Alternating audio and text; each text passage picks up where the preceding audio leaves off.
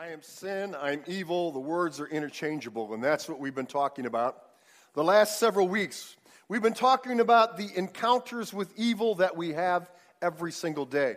Not just the ones that we hear about on the nightly news, or not the ones we read about in the newspaper, not just the ones we read about on the internet, but a much more personal, much more intimate source of evil that is invading every one of our lives every single day. And, and, and mind you, this, please listen closely. This is true. This is not hype. This is not some kind of manipulation tool. This is reality. That evil is present in our life. Evil is personally, every one of us, individually, trying to take us down. Now, Jesus identified the source of all this evil.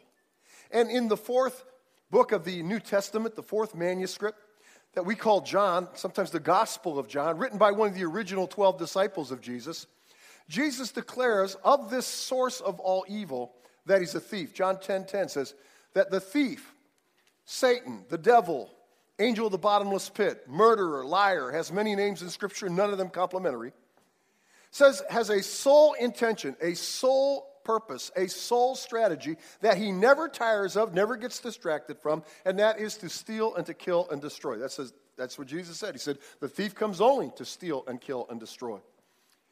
We've discovered that he comes to steal our devotion from God because the further he can get us away from God, the further he can erode our intimate relationship with God, the more power he's going to have to, dis- to kill our dreams and to destroy our destiny. And that's his ultimate aim.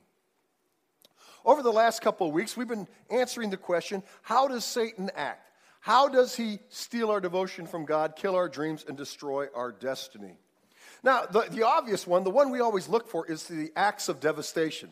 You know, illness and financial trouble and relational problems and all these things that, that are very obvious when, when life seems to just really hit us so hard. But you know, oftentimes that's just a result of sin being in the world and, and, circumstances of life because really, acts of devastation, although Satan can bring those into our life, that's not his favorite weapon. In fact, it's his least favorite weapon.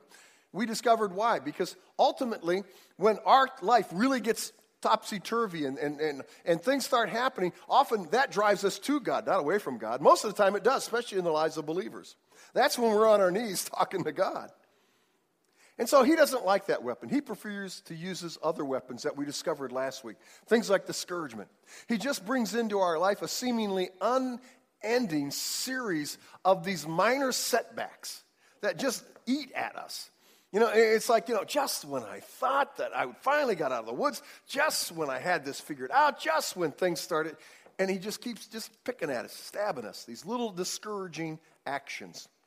He loves to use the feet we learned last week. That's when he takes the times when we haven't got it right, the times when we failed in our, our, our lives, when we failed God, when we failed our children, when we failed our, our spouses, or we failed in the workplace. Or he likes to take all these times we've fallen on our face and magnify them and keep bringing them back to our attention. In the end, the lie that he wants us to believe is that when we look in the mirror, he wants us to be looking at ourselves thinking, Who are you kidding? You're not God material. God can't use you. God doesn't love you. God may love other people, but not you. He loves to use doubt. He loves to bring doubt in our mind about God and His Word and God's intention and God's love for us. He likes to use distractions. He keeps our lives so busy, oftentimes with good things, noble things, not, not, not all bad things, but He keeps us so busy, so active, that we don't have time in our lives for God. Everything else squeezes God out. He loves to use the tactic of delay to, to get us to believe that we've got plenty of time. Yeah, I know you really have a heart for God, and I know one day you really want to serve Him, but you got a lot of stuff on the table right now, and, and you got plenty of time. Don't worry about it. Someday you'll have the time to do that, but the problem is someday never comes. Now, beginning today, we're going to change directions. We've been learning a lot about Satan. We've been learning a lot about his strategy to, that he uses against us. Now, today, we're going to start turning the corner. And we're going to begin to look at how God has empowered us to resist his strategies and the weapons that he has given us. Now, what are those weapons? Well, we've already seen a hint in Paul's letter to the church at Ephesus. In a verse that we already looked at in this series, Ephesians 6:11, Paul declares this to Christians in Ephesus. He says, "Put on the armor of God so that you can take your stand against the devil's schemes. Christians, prepare for glory. Christians, prepare for glory.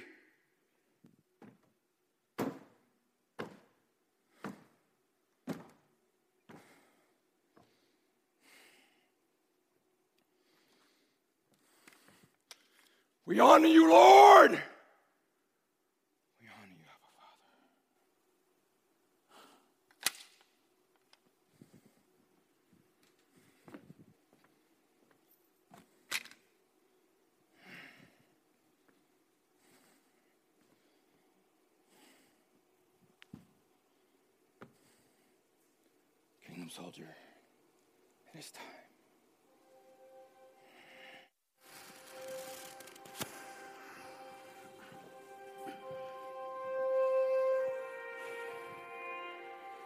Good morning, Lord.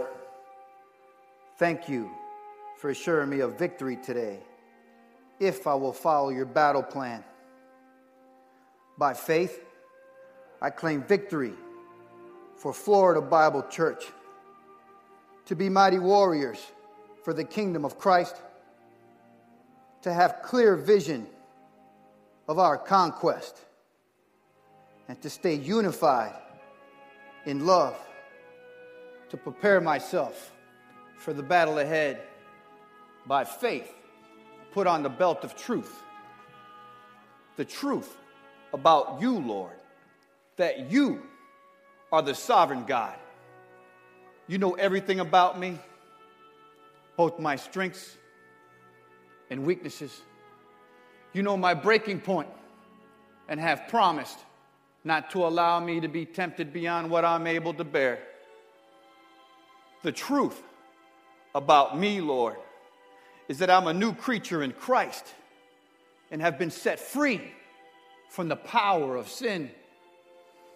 I am indwelt with the Holy Spirit who will guide me and warn me when danger is near. The truth is, is that you have a purpose for me this day. Someone to encourage, someone to share with, someone to love. Next, Lord, I want to put on the breastplate of righteousness by faith.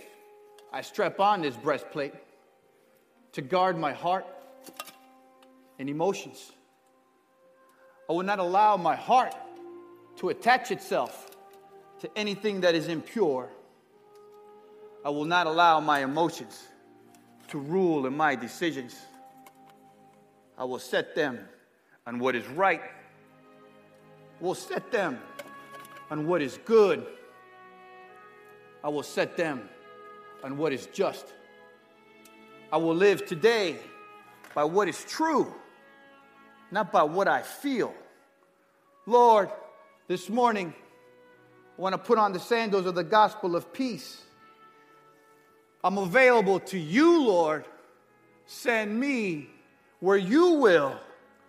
Guide me to those who need encouragement or physical help of some kind. Use me to solve conflicts wherever they may arise. Make me a calming presence in every circumstance you place me. I will not be hurried or rushed, for my schedule is in your hands. I will not leave a trail of tension or apprehension. I will leave tracks of peace and stability everywhere I go. Lord, I now take up the shield of faith. My faith is in you in you alone, apart from you, I can do nothing. With you, I can do all things. No temptation that comes my way can penetrate your protecting hand. I will not be afraid, for you are coming with me. throughout this day. And when I am tempted, I will claim victory out loud ahead of time, for you have promised victory to those who walk in obedience to your word. So by faith, I claim victory even now because I know there are fiery darts headed my way even as I pray. You already know what they are and have already provided the way of escape. Lord, by faith, I put on the helmet of salvation. You know how Satan bombards my mind day and night with evil thoughts, doubt, and fear. I put on this helmet to protect my mind. I may feel the impacts of his attacks, but nothing can penetrate this helmet. I choose to stop every impure and negative thought at the door of my mind. I elect to take every thought captive. I will dwell on nothing but what is right and good and pleasing to you. Lord, by faith, I now take up the sword of the Spirit, which is your word. Thank you for the precious gift of your word. It is strong and powerful, even able to, to defeat the strongest of Satan's onslaughts. Your word says that I'm not under obligation to the flesh to obey its lust. Your word says that I'm free from the power of sin. Your word says that he that is in me is greater than he that is in the world. So by faith, I take up the strong and powerful sword of the Spirit, which is able to defend me in time of attack, comfort me in time of sorrow, teach me in time of meditation, and prevail against the enemy on behalf of others who need the truth to set them free.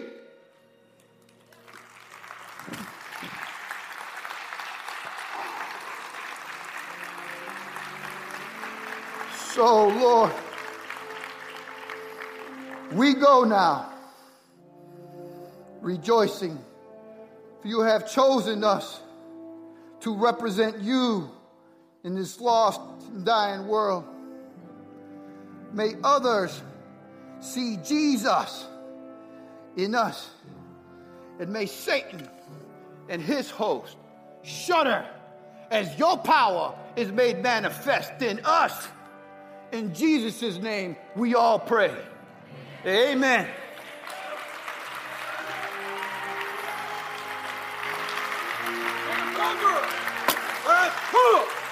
Forward!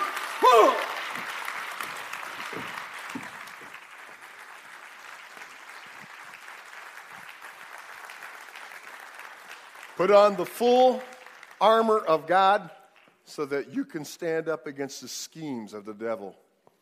Thank you, Jerry. Thank you, Leo, for that, that amazing, dramatic presentation. I want you to fix that presentation in your mind. And, I, and I'm going to challenge you to remember it because it's an analogy that God uses in His Word to teach us what our weapons are, to teach us the resources that we have to combat those daily encounters with evil, to combat Satan and his desire to steal our devotion, to kill our dreams, and destroy our destiny. We have to use the armor of God because, again, we're not fighting against flesh and blood. This isn't a battle like our troops are fighting in Afghanistan. This is a battle, as the Bible tells us, against the forces of evil in the spiritual realm. Therefore, Paul, again, this was a passion for him, this great this great champion for Christianity, this great champion for Jesus Christ. He's challenging churches all over to be, to be in this, this, this battle and to be conscious of what Satan is trying to do. In his second letter that he writes to the Christians in the city of Corinth, in Second Corinthians, which is a New Testament manuscript, In 2 Corinthians 10:4 he says the weapons we fight with are not the weapons of this world. We're not fighting with the weapons our troops are fighting we're, because we're not fighting against flesh and blood.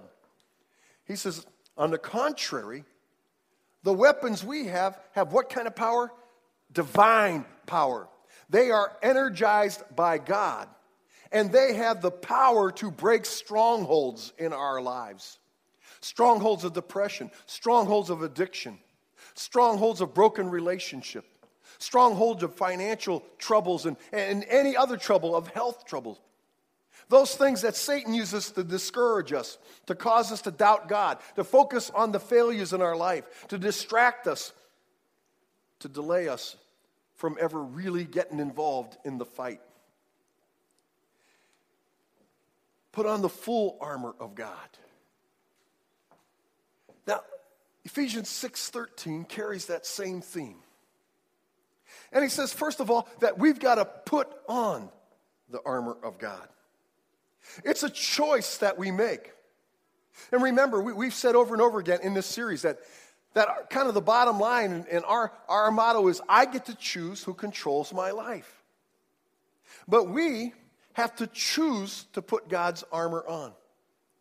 In the original language that this passage was written in in Greek, the Greek verb is enduo. And that word conveys the connotation of once for all action. In other words, God says that we need to put the armor on and we need to leave it on. This isn't something that we put on when we come to church on Sunday. This isn't something we put on at Christmas and around Easter. This is something that we put on and leave on and we live with all day long. We live with it when we go to work. We live with it when, when we come home. We live with it when we're eating, when we're sleeping. We live with it constantly. Why? Because we are constantly under attack. But it's a choice. If we really want to have victory, if we're really serious about trying to thwart Satan's schemes in our lives, then we've got to make the decision to put the armor on. It says then we need to put the full armor of God on. We can't kind of choose and pick what we want to, we want to use. We can't say, well, I like the sword, it looks pretty good, and that breastplate, it looks a little heavy, I'm not going to use it. We don't get to choose. You know, soldiers today and Marines today going into combat carry quite a load. Fully packed out, it's a burden that can weigh like a 100 pounds. Now, understand, they don't go into the, uh, into the Army or the Marine Corps or the Air Force uh, Pararescue or the Navy SEALs and they say, you know, I, I don't think I want to carry that. That doesn't look too good. They are issued what to carry and they carry what they're issued. It's not a choice because they need everything that's given to them. If they are going to live, if they are going to defend the person in the hole next to them, they need every piece of equipment. None of it is optional. And that's exactly the truth for Christians. If we're really going to be victorious, we can't pick and choose which weapons that we want to use. Why? We need every one of them. Because they're all designed to make war against another scheme of Satan. And so we not only need to decide to put it on, but we need to put all of it on. We need to leave it on, and we need to understand we need it every minute of every day of every week, of every month, of every year of our life until Jesus returns. Why is it so important? Because it's that armor, the verse goes on, so that when the day of evil comes. Now, notice that, that God doesn't declare to us in this passage if the day of evil comes, does he? He doesn't say, well, you know, if all of a sudden you happen to find yourself in, in this struggle and encountering evil, no, he says, when it comes. And in fact, we've already discovered that it's there every single day, isn't it? But there'll be seasons in our life when this presence of evil becomes much more impactful. There'll be seasons of our life that bring great discouragement. There'll be seasons of our life that create great doubt. There'll be times when Satan is much more impactful and effective in wielding his schemes against us than at others. And it'll seem like there's seasons in our life when everything seems to converge together and there's an overwhelming sense of evil bearing down on us. That's not an if, it's a when. And probably most of us have already had those experiences. and many of us will have them again. But he says, you need to put it on once for all, and you need all of it because when the day of evil comes, not if the day of evil comes, you need it so that you can take your stand. Remember, this whole encountering evil, this whole strategy of Satan isn't for just the Christian church. It's just not for some movement or some organization. It's an intimate strategy. It's an intimate war, not against groups of people, but against every single individual. He's making war against you. He knows your name, and he wants to take you down. Again, the image that Paul is going to use to try to get the people of his day to understand this idea of spiritual weapons that are going to be used to fight a spiritual battle. He tries to kind of bring it down to something they can identify personally with. So he uses, as Jerry and Leo use today, the uniform of a Roman soldier. Now, understand that in the life of Jesus during his time and during the life of this great uh, uh, Christian champion, Paul, uh, the Roman army ruled the world, the known world. They were the undisputed superpower of the world, and they ruled with an iron fist. So the image of a Roman soldier was very familiar to every person in Ephesus and every person in Corinth and other places in the Roman Empire. And there was no more intimidating presence than a Roman soldier fully decked out in battle gear. He's trying to get them to take this serious because there is no more intimidating force in the universe than Satan. So he takes their uniform, piece by piece, and he tries to use each piece to demonstrate another article of spiritual weaponry that God has empowered us to successfully use against Satan. Now, understand what I just said to successfully use not in some kind of vain hope, some kind of vain, vain challenge, because we, the Bible says, are more than conquerors. That's who we are. So he starts the whole thing off with the most fundamental piece of weaponry that a Roman soldier had.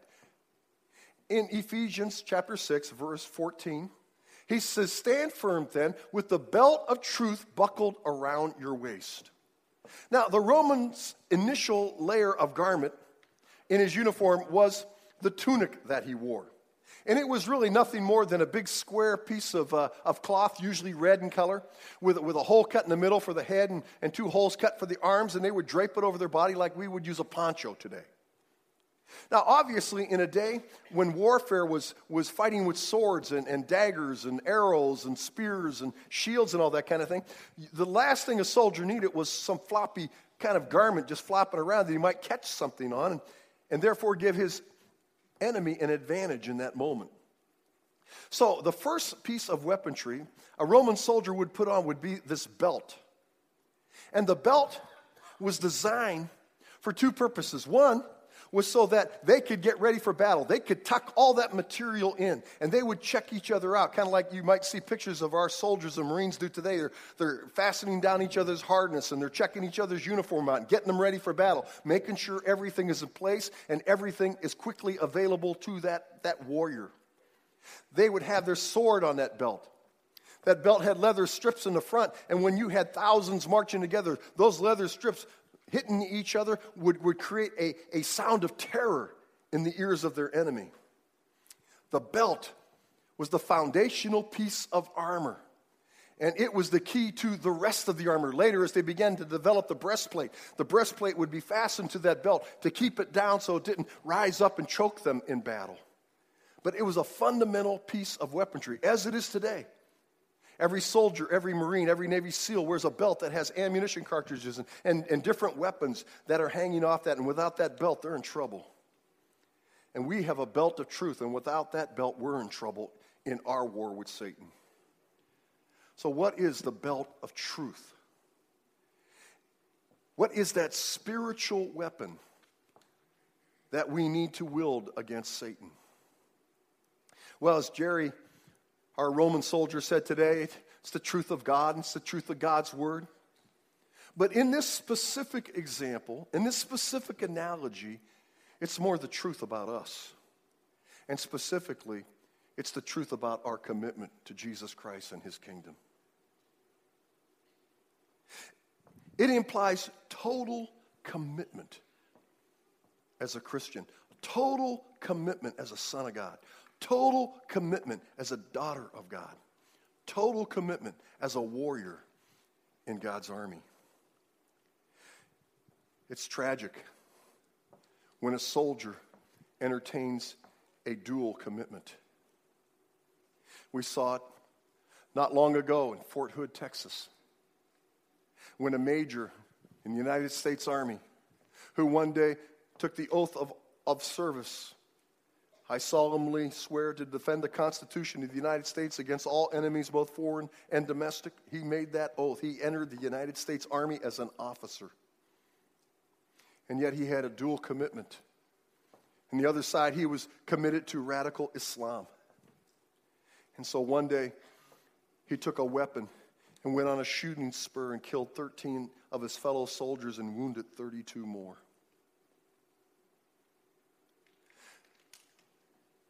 In warfare, there's no room for dual commitments. In warfare, there's no room for a double minded soldier. There's only room for total commitment, authentic, genuine commitment to the cause. That's what the belt represents.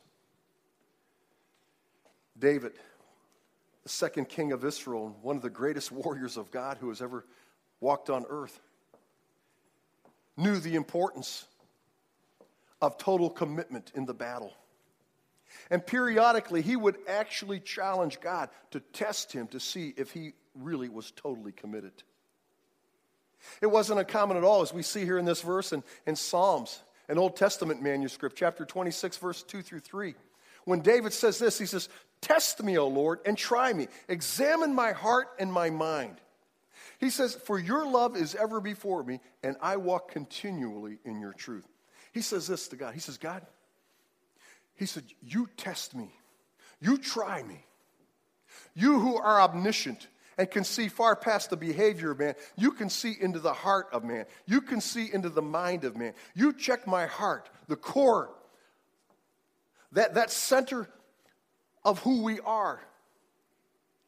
And you don't, and you see if it's committed to you. You check my mind. He says, God, here's what you'll find if you check me out, if you examine me. He says, You'll find that your love is ever before me, and I walk continually in your truth. As I was contemplating that passage and its application to my own life this week, I got to tell you, it was a sobering experience. I said, could I really, authentically, sincerely fall on my knees before God and say, God, you test me. You search my heart. You search my mind, God. And here's what you're going to find you're going to find that I am 100% totally committed to you. Could you pray that prayer?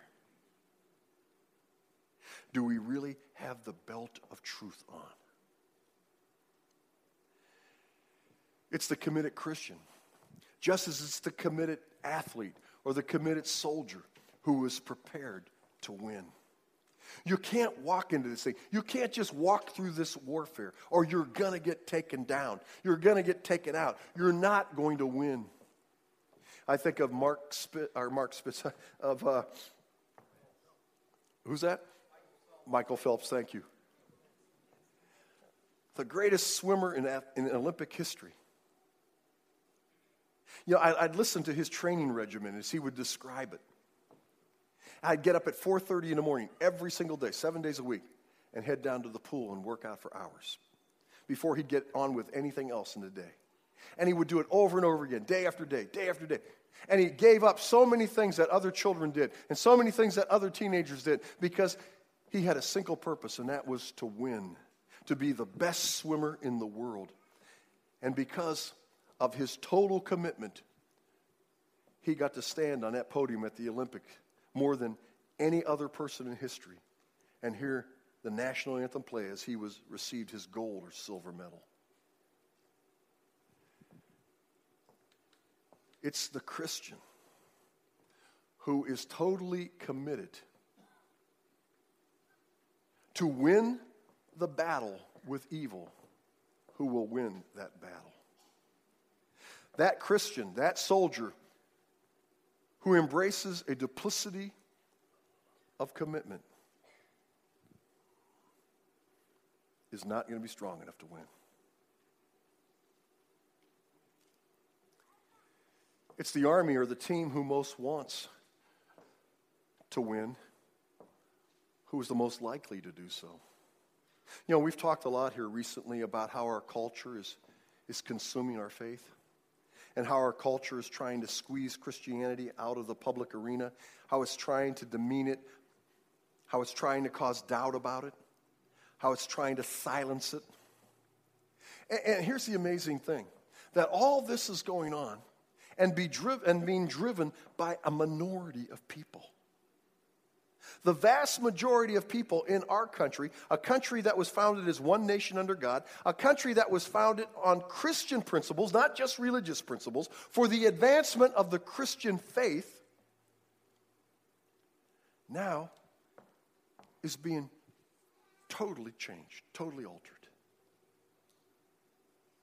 And sadly, I think if we're honest with ourselves, one of the driving reasons that the enemy has been so successful is they've been more committed to the cause to silence Christianity than we've been committed to our boldness of faith. The belt of truth. That's where it starts. Whose army are you in? Who has your allegiance? Are we warriors in the army of God? Or is God kind of a hobby, a pastime, something we do on the weekend, something that, that we do to make us feel good? So we're at war. And God today is looking to enlist warriors who will put the belt of truth on. Is it easy? No. And one of the reasons it's so hard is because the war we're caused to fight and the leader we're caused to follow, we can't see with our physical eyes, we don't hear with our audible ears, we can't touch with our senses. But that doesn't mean he's not real. That doesn't mean that he's not victorious in the end. Kind of the mantra of our series is this. We've said this over and over again together. I get to choose who controls my life. I get to choose that. But let me ratchet it up one more notch today and give you this reality. Not only do I get to, I've got to choose who's going to control my life. Here's a time. Now's the day. Now's the opportunity. Here's where the rubber meets the road. If you are going to get equipped, if you're going to put the weapons on, it's got to start with the belt of truth because if that isn't in place, the other weapons won't work.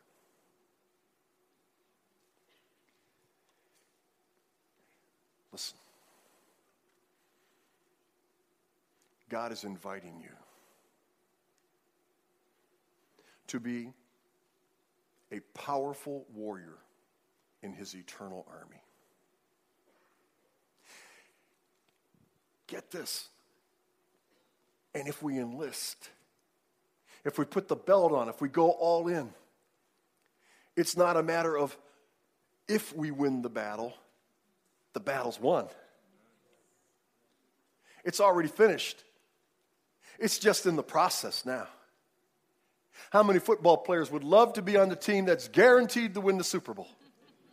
How many basketball players would be love to be on the basketball team that's guaranteed to win the national championship? How many baseball players would love to be on a baseball team guaranteed to win the pennant? Well, listen, you're guaranteed to win eternal life. You're guaranteed for rewards that God wants to not just give you, but lavish on you.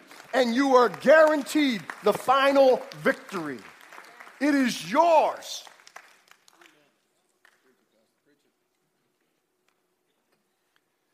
But it's going to involve total commitment.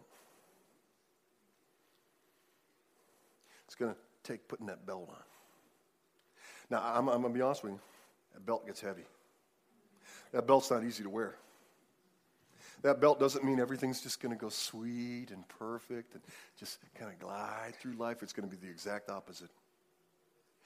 Because the better warrior you become, you graduate from being an enlisted person to now you're, you're, you're, you're in a, a more elite area. And pretty soon, you're God's Navy SEAL. You're God's Green Beret. You're God's Ranger.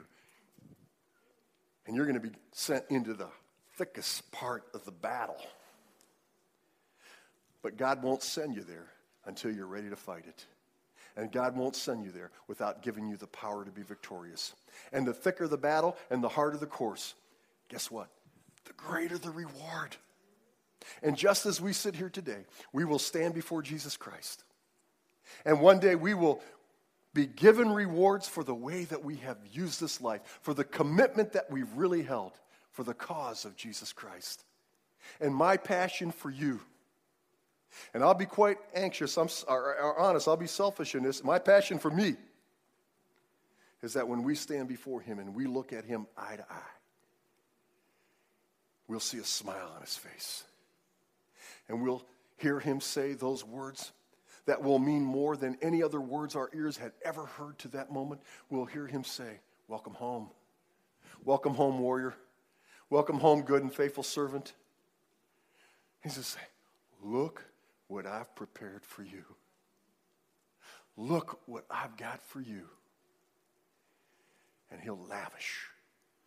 Not just give me a trinket, lavish eternal rewards, eternal opportunities upon those who fought the fight. Do you have the belt on? Let's bow our heads. The belt of truth.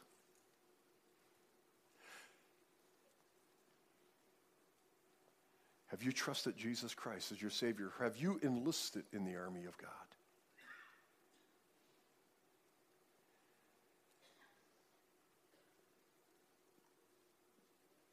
Who controls your destiny? Are you still trying to control your ultimate destiny? Are you still hoping that somehow you can be a good enough guy, a good enough gal? That God's going to look at you and say, My, my, aren't you special? Well, you, you just come on right into my kingdom. Well, so many of us live under that delusion but the truth of the matter is that doesn't work. Why do I know it doesn't work? Because if that worked, Jesus never had to come to our earth. He never had to come to this world. He never had to die on the cross. God could have just said, Good luck, give it your best shot, we'll see how it turns out. But God knew that none of us could ever live a good enough life to inherit eternal life, to earn eternal life. So God sent Jesus Christ to die on the cross in our place so that through him, we might be made the righteousness of God. I wonder, have you put on the belt of that truth? The belt of the truth of Jesus Christ, that He alone is the way, the truth, and the life, and no one's coming to the Father except through Him? If not, God's having an enlistment service right now. And he's ready to take you into his family, into his kingdom, into his army. And all it's going to require from you is for you to transfer your confidence from yourself onto Jesus Christ and what he's already done on the cross. I wonder if you're here today and you don't have the assurance of where you're going to spend eternity. You're trying to do the best job you can. You hope maybe you'll get into heaven, but you don't know that. And right now, the Holy Spirit of God is bearing witness with your spirit that you need this forgiveness, that you need this first step of faith. While no one's looking around, I won't embarrass you in any way. But if right now you know that not just that I'm talking to you, but that God's talking to you, and you need this forgiveness. You need to establish this relationship of truth. No one's looking around. Would you raise your hand? Just say, Pastor, that's me. Pray for me. That's me. I've never trusted Jesus Christ as my Savior.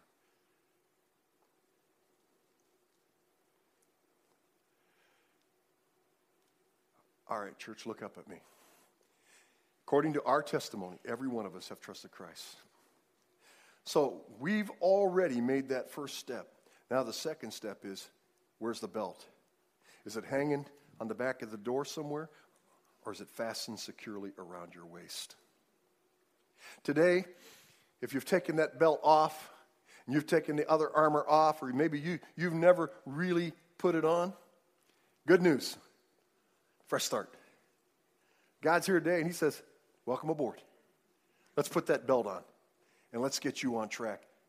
Let's put you in basic training. Let, let me help you understand the weapons that you have. Let me help you to understand that God has already made you a victor. He's made you a great conqueror. He's made you a great warrior. You just don't know it yet. God says, Raise your right hand, repeat after me. I do solemnly swear to affirm and defend the Word of God, the character of Jesus Christ against all enemies, both foreign and eternal. Let's fight. Let's put the belt on. Let's be authentic. Let's be genuine. Let's take our place on the firing line. Father, bless us. Anoint us with your presence, with your power. God, use us for your glory. God, excite our hearts about the opportunity we have. We're on the winning team. We're on the winning team. We're on the winning team. We've read the end of the book. You win. And because we are with you, we win with you. God, help us to, to take seriously everything that we're learning. And help us now to go through basic training, or maybe for some of us, go through a refresher course. And help us now to put on these weapons. And Lord, help us to stand against the encounters of evil that come our way not for just our protection, not just for our welfare, but for the glory of your kingdom. May you be glorified in our lives. In the name of Jesus Christ, we pray. And all God's warriors said, Amen. Amen. Now, the next two weeks, we're going to finish up this series. We're going to finish up with our weapons. We're going to learn more what they are, and we're going to learn that God has made us victors. It's the most exciting part. I hope you'll be back. But let's leave here committed a new purpose, a new bounce in our step, and let's get out there and let's win the battle. Amen? Amen. Amen. Thank you for being here today. Remember, on your way out, to, to give your tithes and offerings, our, our gifts of financial commitment to the Lord. And let me brag on you. We had a business meeting last January, January last month, and we gave you a new challenge. And the month of January, you blew it away. You gave and you exceeded that budget. Listen, I, I want you to get excited about what God's doing because God's doing some amazing things. Look around us here today. We're about 80% capacity in here this morning.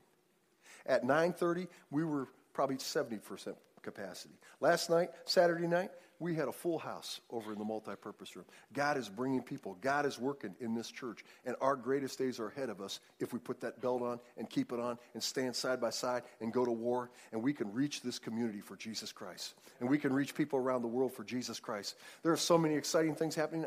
I, am one of these guys that, you know, when I buy a gift for somebody, I want to tell them what it is before they open it. And there's so many exciting things happening that I just want to tell y'all, but, but I got to do it when, when the time is right. But I'm telling you, the greatest days are ahead of us. Let's get excited. Let's do it. Thanks. See you next week. Have a great week in Jesus Christ. Be a warrior for Him. Those who can stay and help with the chairs, please do. So, God bless you. Have a great week.